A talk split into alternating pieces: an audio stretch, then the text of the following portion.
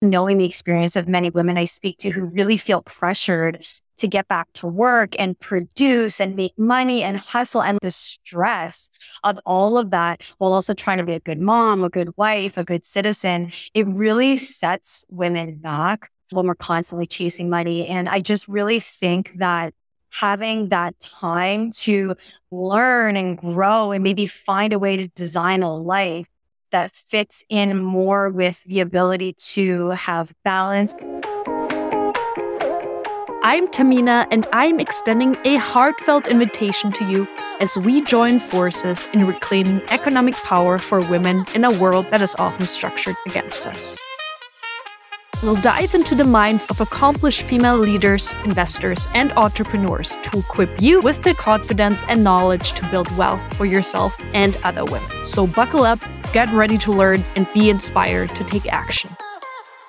Welcome back, everyone. I am so excited to introduce you all to Sarah Miskelly, founder of HYLEE Capital. Sarah grew up with her single mom in Toronto.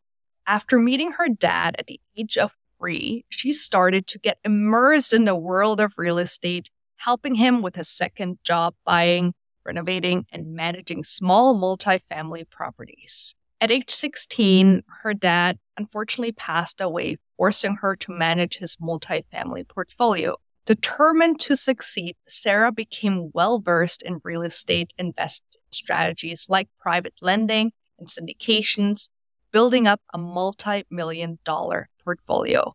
She then entered real estate sales at age 24, winning top agent under 30 for three consecutive years and selling $55 million in real estate.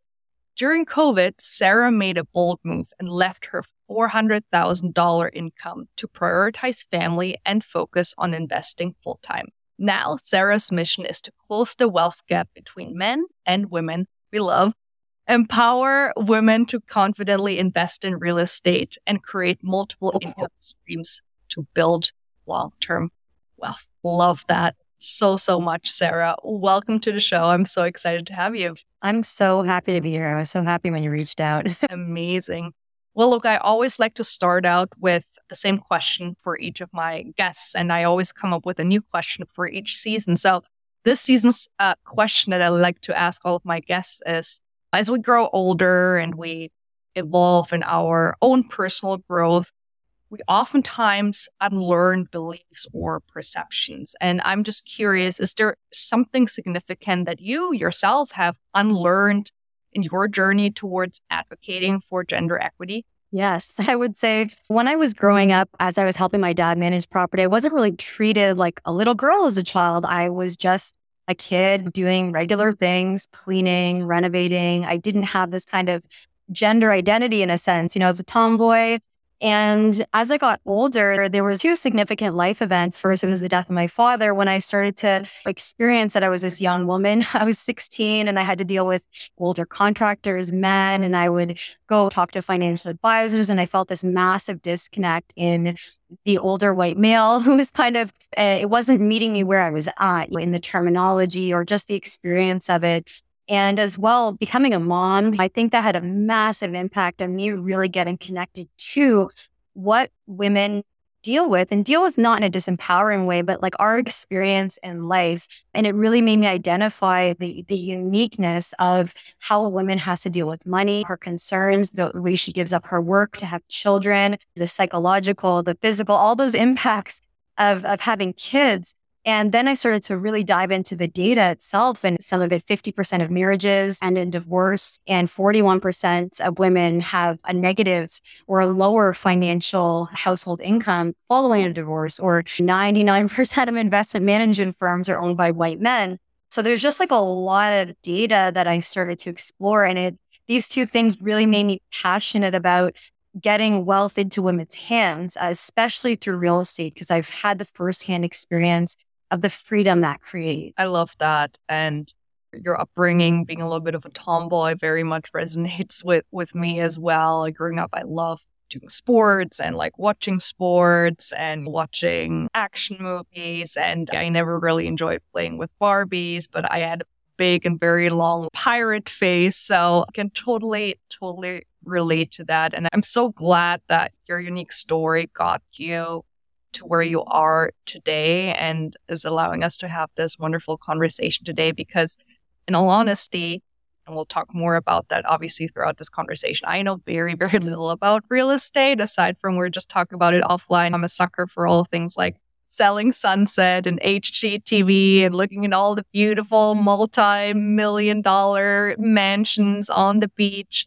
But there's so much more to real estate than, than that.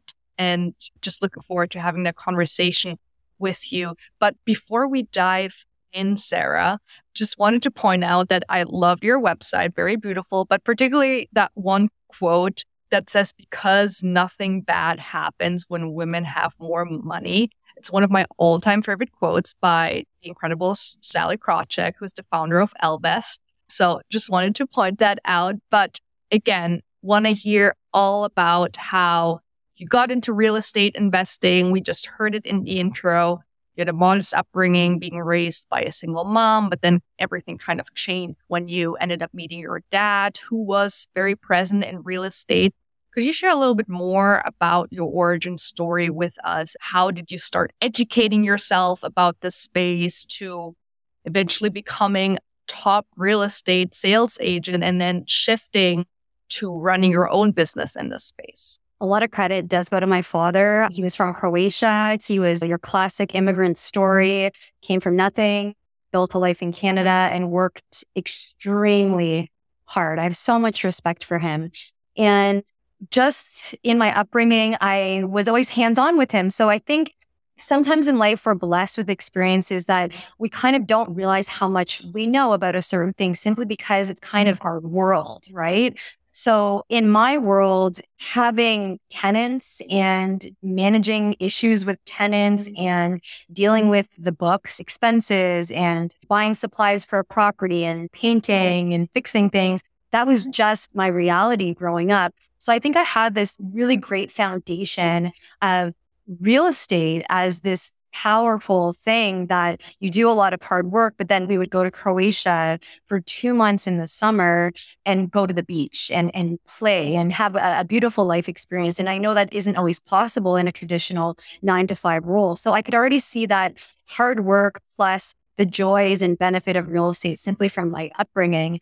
And as I kind of grew, I went to university as a normal millennial. I wanted to do something that made a difference. Couldn't find a role that was actually high paying enough in my mind. We all, I think, want to make a difference, especially as women. But unfortunately, a lot of those roles are not quite enough to live in a major city or really do something with so I ended up getting into real estate sales, but I think I've always had a curiosity and a hunger for elevation and growth, whether that's personal development or just reading. And I just took on a lot of self education, whether that was books or mentorships or joining investment groups. So I just always in my spare time, like I wasn't a saint. I was obviously younger, partying, having a good time, but I really took personal initiative, which is even easier now with the internet, being as pro- prolific as it is with so much information to, to grow my knowledge base and also actually taking action because I think there's a huge difference between just reading a book or actually putting money into something and going through that process and failing and failing forward and all of that. So that was kind of my real estate experience. And I kind of brought that into real estate sales and it it accelerated because that's also a business building tool when you get into the sales world you're building an actual business. So i have lots of different experiences with real estate but it, it was self-education. I love that. So a couple of things that i'm hearing here sounds like as if from an early age on you had this natural gravitation towards learning and curiosity which is probably something that is also part of your parents story. You're mentioning your dad moved over from croatia built a completely new life for himself from scratch as a pending US immigrant who is also dating a first generation American. He moved to the US when he was five. I can so relate to your mm-hmm. story and your dad's story. And I think it's beautiful. And I think something that a lot of immigrants and first gen people have in common is like having that abundance mindset where you're so used to proactively educating yourself, asking questions, being curious, and not acting out of fear, but out of that sense of, hey, I think there's actually so much more out there. And if I work hard, if I focus on personal development, I can really make something out of that. And it's a true gift that I think that your dad has passed on to you in that sense. So it's really, really beautiful. So thank you so much for for sharing that, Sarah. Let's talk a little bit about the nitty gritty details because as I was mentioning earlier, I don't have a lot of or no experience at all with real estate. I have a couple of friends who are in the game, but have mainly been focusing on investing in the stock market. And over the past one to two years, I've been diving deep into the world of angel investing and venture capitalism. But I love about real estate that it can be a vehicle towards building several passive income streams. It's something that I always recommend to the many young women that I mentor and coach to start building multiple income streams as early as possible. That being said, real estate investing is often a little more hands on, which can be a little intimidating for a lot of people, including myself, especially for women who are socialized into being perfect at all times. So often women would not necessarily consider an investment unless they know everything there is to know about a certain, financial asset class, which can be a double edged sword. But I know that you and your company, HYLEE Capital, you're working on making real estate investing a lot more accessible to women, which is fantastic. Could you talk a little bit more about what some of the biggest misconceptions are that women have, or really anyone maybe, have about real estate investing and how your company is addressing those misconceptions? Yes. I mean, the biggest misconception about real estate investing is that it has to be hands on. This would be more retail or publicly available information on real estate investing. So, this is more like you're sharing the HGTV, selling sunset, what we're really seeing. Once you get more into the world of real estate, there are incredible amount of opportunities where someone can invest in real estate. So, they have that security and equity appreciation of a hard asset like a building or a duplex, like a house. However, they're only receiving returns from that asset hands off. There's a great book by Brian Burke called The Hands Off Investor and Insider's Guide to Investing in Passive Real Estate Syndication. And that's really just the tip of the iceberg. There's an abundance of ways to be invested without actively managing tenants or maintenance. However, most are private deals. Essentially, you need to have a personal relationship to whoever you are investing with. So this private world of real estate. It's not some shady background dealings, which is actually something that comes up a lot when I'm talking to investors. They're like, is this a scam? Like, is this just off putting? Because it's not publicly available information. Uh, but no, we are regulated by the Securities Exchange Commission. So it's legal documents are signed. There, there's a lot of red tape, um, but it's just not going to be on MLS or on the multiple listing service. You're not going to see these deals available out there. So basically, once you have a personal relationship, you're going to be able to get into these deals. And what really happens is people don't usually pursue real estate investing essentially because of the time commitment or they don't want to be an expert. They don't want to go get financing, do the due diligence and stuff. But when you get into passive real estate investing, you are the most time you're going to take is finding the right people to work with. And it's really this way of kind of democratizing real estate investing because now with the way the world's changing, even though the syndication model, which is what I'm involved in, has been around for over 50 years, it hasn't been as popular as it is now simply because real estate from an ownership perspective is becoming more challenging. And then a lot of people don't want to become an expert or manage property. They're more focused on their career. That's their main priority. So at HYLEE Capital, we do have access to deals. We're very education focused. There's something in me that is a teacher. I don't know what it is, but I love when people can really understand. And I think it's that my thirst for knowledge has made me want to share with other people. And it's really in this model, finding women that are in alignment with our investment thesis to partner with on these deals as passive equity partners. So there is opportunity to profit and have that security without being a landlord, essentially. I love that. And I do agree with anything investing related education upfront is so, so important because again, like most of us growing up we're not as fortunate as someone like you, for example, who was kind of like born into this industry and passed down a lot of that really critical knowledge. Most of us don't even learn how to set up a retirement account until you're in your like mid late 20s sometimes. So I do love that you focus a lot on on education there. As a follow-up question, do you talk a little bit more about the types of investments that you make or facilitate through your company? Because I know you're focusing also on multifamily homes. Is that correct? Yeah. So we focus on multifamily properties. So this is essentially apartment buildings. So multifamily can be a building that's five units. It can be a two unit duplex. Those would all be considered small multifamily, but our focus is on large assets. So generally a hundred plus units.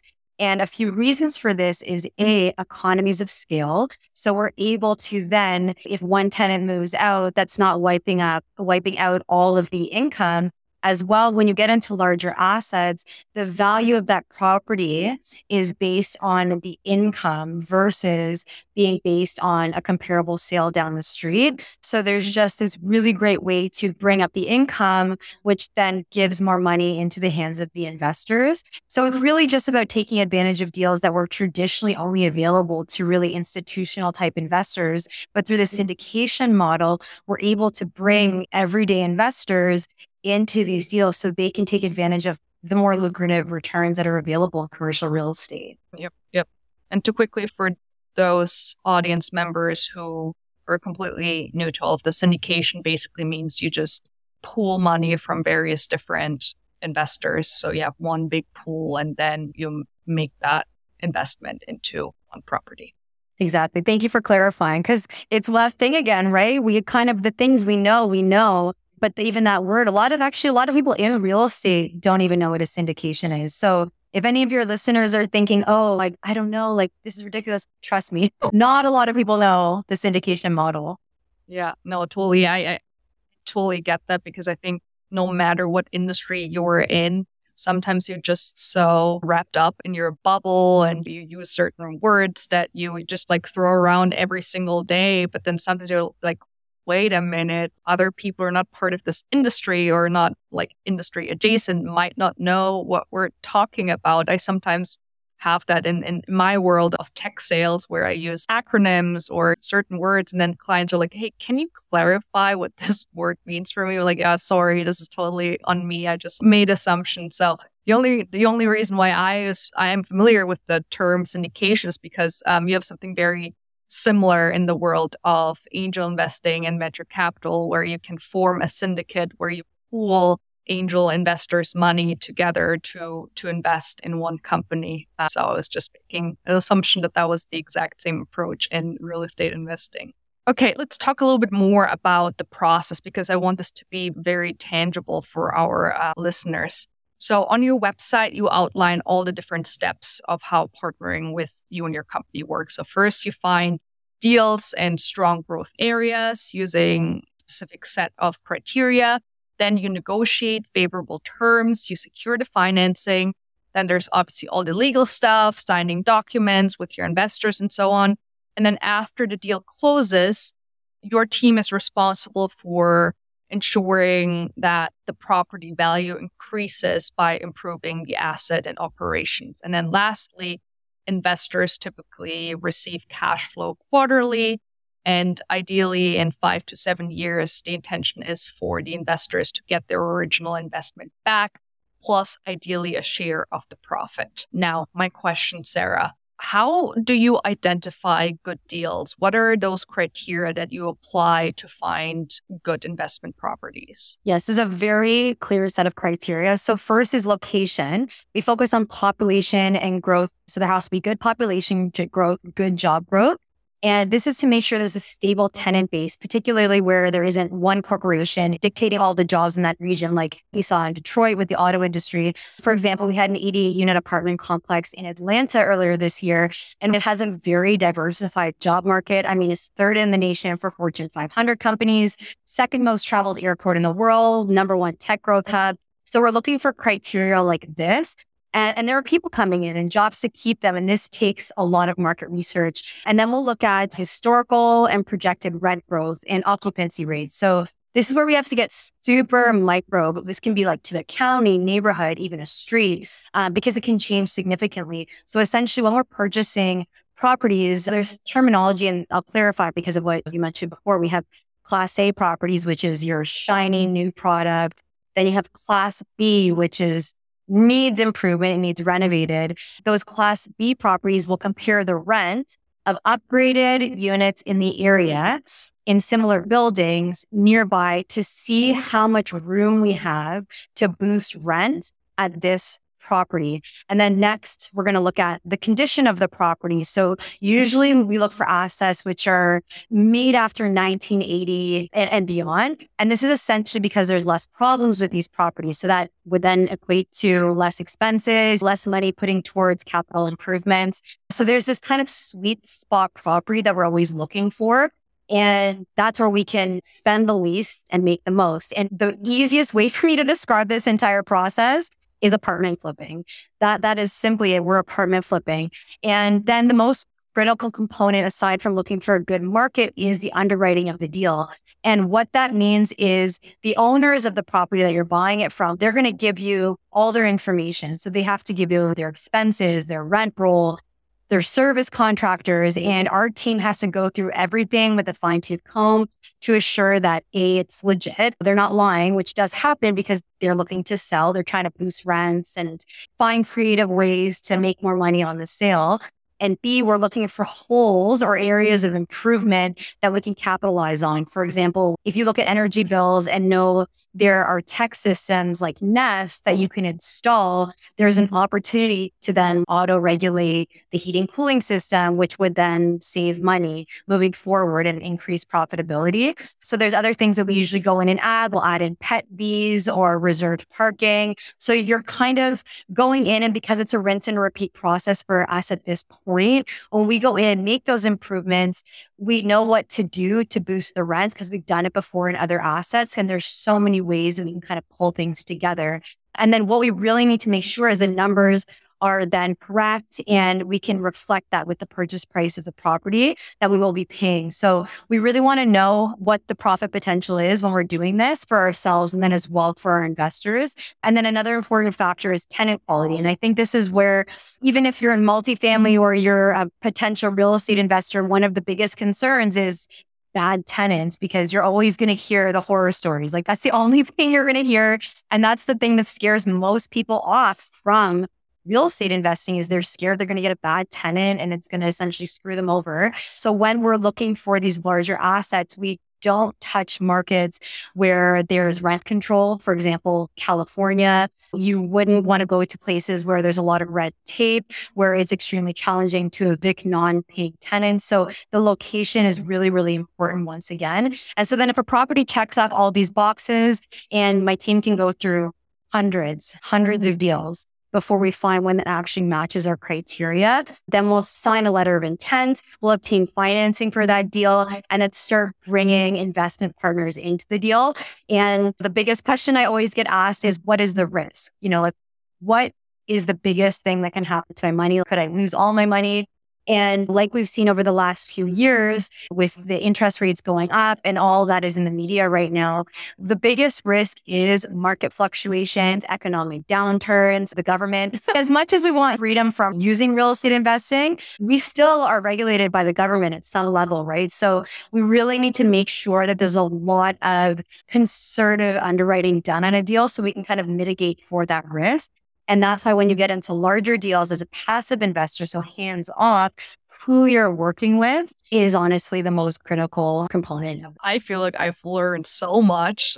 There's so many different moving pieces. Wow. Uh, but love that you brought up Atlanta, for example. It's actually one of the handful of places that my partner and I are considering moving to after New York. He's lived there before and we really love it there. But we've also been following the local real estate market a little bit over the past couple of years, and it's really been blowing up. And it's not, as you were mentioning, on a lot of people's radars when you think about major US cities that people would move to. But like you said, more and more companies are moving there, especially more and more tech companies. Startups are setting up shop there. And it also has a very high quality of life, I would argue. And even for families, oftentimes there is still opportunity for you to buy property. In comparison in New York, it's obviously very, very challenging to get a lot of space here for for little money. So I really love that. Thank you for sharing. You already talked a little bit about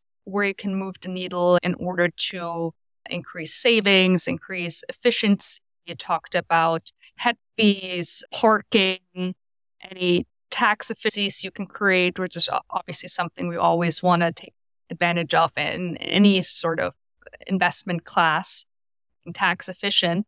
But what else do you do to ensure that the property value increases? Is it upgrading facilities? Is it some sort of like gentrification lobbying within those local communities, a combination of both? Talk a little bit more about that, please. Yeah, I touched on it before and I will go into it more depth because this is a great question. So the number one benefit and why a lot of real estate investors move into mm-hmm. multifamily is it's considered commercial real estate. So these are larger assets and the value of the property is based on the net operating income or NOI for short. So that's the money coming in, which means the more profit we can generate at the property, the higher the value. And this is in contrast to residential real estate, so your single family homes, where the value is based on comparable sales in the market. So you can't just say, oh, my home is worth more because I'm renting it on an Airbnb, so I'm making more income. The value would be based on what the neighbor's house sold for if it's similar. For example, this multifamily, it's based on how much can we boost how much we're making and then that's going to dictate what we can sell it for. So it's a very different dynamic. And that's why we do all that stuff that I already mentioned. And with properties like this, we don't do any gentrification lobbying in the community. We strictly focus on upgrading a property to match the rental rates that are being obtained in the area by similarly upgraded assets. So that's why we're doing so much research. So we'll upgrade on some more things. We'll upgrade landscaping, we'll upgrade gym, lighting. So for example, if there's not enough lighting at night, a lot of families really appreciate when we come in and we add lighting in the parking lot or in dark corners and we just make it actually safer for them. We improve the signage, we renovate units, add washing machines. So this is a buzz term, and I know you would have heard this, but impact investing. I would say that multifamily investing is impact investing at its finest. Because when you invest in multifamily real estate, for example, you can really see dollar for dollar where your money is invested and how it is improving essentially people's living conditions, which we know uh, Maslow's hierarchy of needs, where we live, that is a human need. And we're able to make that impact for people and their families. I love that beautiful summary there. And it's so interesting. A lot of these improvements that you're talking about, light, for example, that's something that is so unconscious oftentimes, but makes such a big difference. And oftentimes people are not even aware of it or cannot even like point to specific improvement. They just know by the way they feel. For example, they feel safer, they feel it's safer for their children based on the improvements that you have made. So that's super, super interesting. Uh, thank you for, for, for sharing that. As I was mentioning to you before we started recording, most of our listeners are women in their 20s, some of them are in their early 30s. And for our generation, like younger millennials, Gens, we know it's becoming increasingly challenging. If our audience members want to start getting their feet a little wet with estate investing without going all in on a massive investment like a 20, 30 plus year mortgage. Where do you recommend that they start and how much should they save up for their first meaningful investment? For example, how much money would I need to save up in order to join a deal of yours? I'm going to really give an answer that's not only based on what I actually offer, but just simply based on my love of real estate and my background, because I think it's important for people to know their options.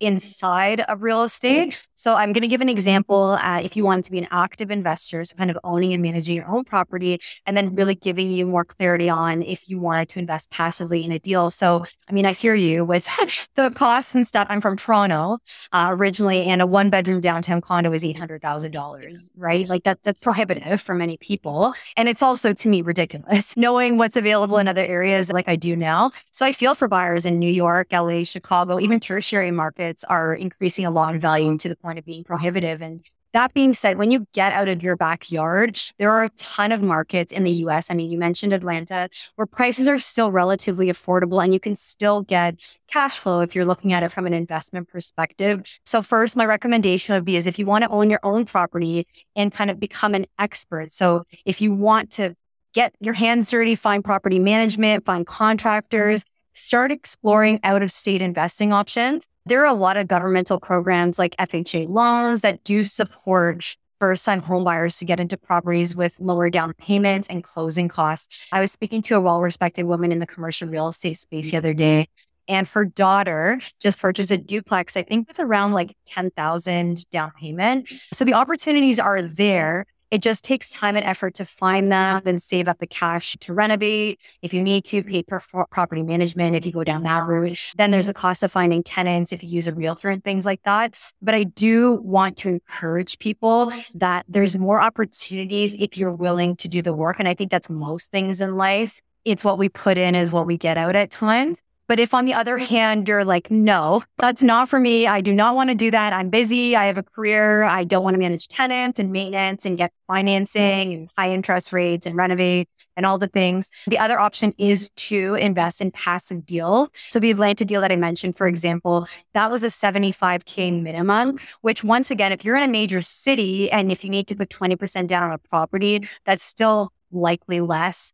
And with these deals, the most work you're going to do is talking at the beginning to your CPA to figure out the tax stuff, your financial advisor, consult with a lawyer, then really finding a good team to invest alongside. And that's it. You'll then receive quarterly distributions, which means that's the cash flow that you would get in your bank account quarterly from the property, kind of like if you owned a property and you're getting rent you get that in your bank account directly.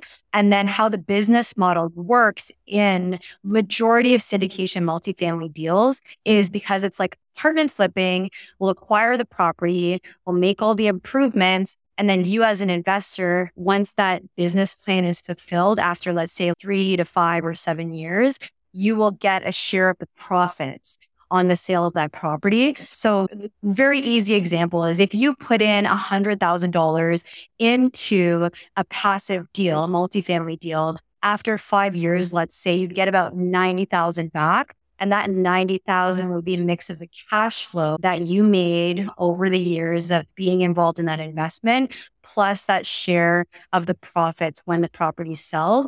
And then, of course, you get your initial investment back. So, a lot of people, they'll go into one deal, they'll like it, then they'll just kind of cycle their funds through into other deals. And honestly, it's a really great and profitable way to be invested in real estate, but not have to grind it out essentially and be hands on. And I would say definitely not without risk, like any type of investing. I'm not here to sell what is sell snake oil. There is risk with any type of investing, like I mentioned before, who you're investing with, the due diligence, the track record of the team, many things I'm happy to discuss with somebody in detail down the line. But if you work with good operators, chances are you will keep investing because it is just a very clear cut investment strategy or one of the reasons we love real estate is it, it's an asset. You can see it, you can go visit it.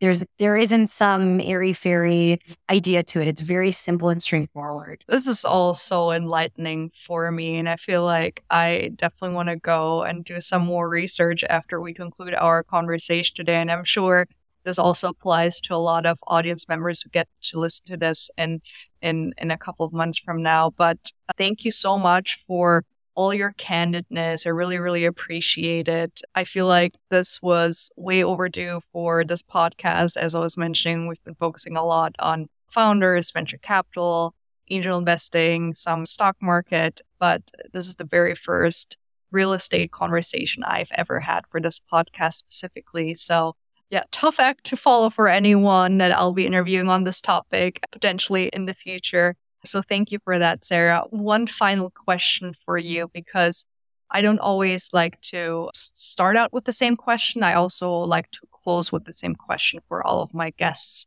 So going back to the whole idea of promoting gender equality, gender equity, because you and I know that we still have a long way to go, unfortunately. Sarah, imagine you had the power to enact a single universally binding law that every organization must obey, designed to significantly uplift women's economic status.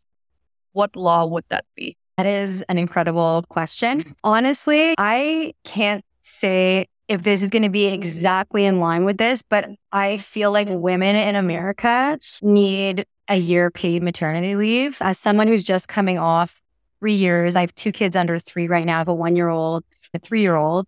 And just that experience of being a mom and creating life and the thought of having to come back to work after 12 weeks, I can't immediately correlate how this significantly would uplift women's economic status in totality, but just knowing the experience of many women I speak to who really feel pressured to get back to work and produce and make money and hustle and the stress of all of that while also trying to be a good mom, a good wife, a good citizen, it really sets women back when we're constantly chasing money. And I just really think that having that time to learn and grow and maybe find a way to design a life that fits in more with the ability to have balance, which I know some people say doesn't really exist, but just being able to create a, a more sustainable lifestyle for yourself.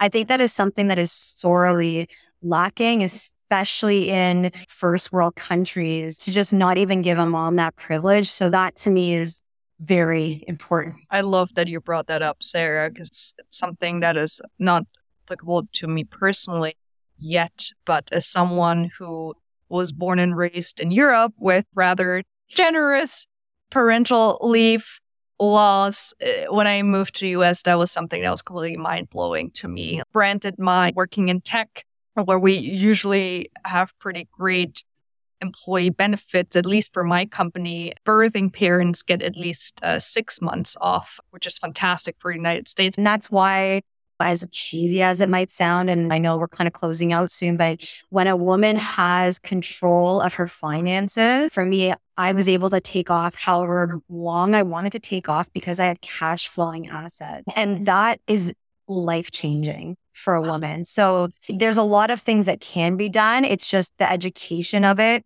Plus, obviously, if it was a law, something like this, there's ways I think things could change mm-hmm. for women in a positive way. I'm so, so glad you reiterated that because this is like something I always emphasize in all of my conversations. Because oftentimes when you're like, oh, like the money is not the most important thing in the world. No, it is not. But especially for women in the capitalist society that we live in, money means freedom. And like you said, that's why I'm so glad you brought this up when women have access to financial resources, we can, for example, we can make a decision to take unpaid maternity leave need be. It's really all about the freedom that money, oftentimes passive income streams, bring to women. So that's why it's also important to normalize women having conversations about wealth creation, about building generational wealth, because again, money is a tool at the end of the day. And yeah, I'm so glad you brought that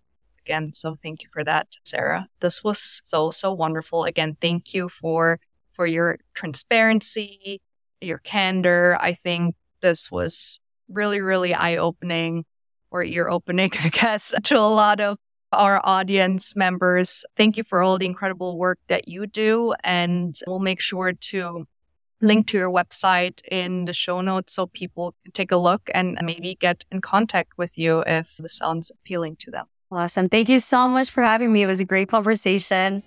Likewise. Hey there, not so fast. If you enjoyed this episode, please consider leaving a five star review on Apple Podcasts, Spotify, or wherever you've listened in from today. Reviews are a podcaster's most important currency, It helps me create visibility for the incredible women who join me on this show. And if you've made it this far, I'd like to believe that supporting women is one of your favorite pastimes. If you already left a review, first of all, thank you, but why not share this episode with a friend or post it to your Instagram story? Thank you for helping me on my mission to make women rich by making women rich.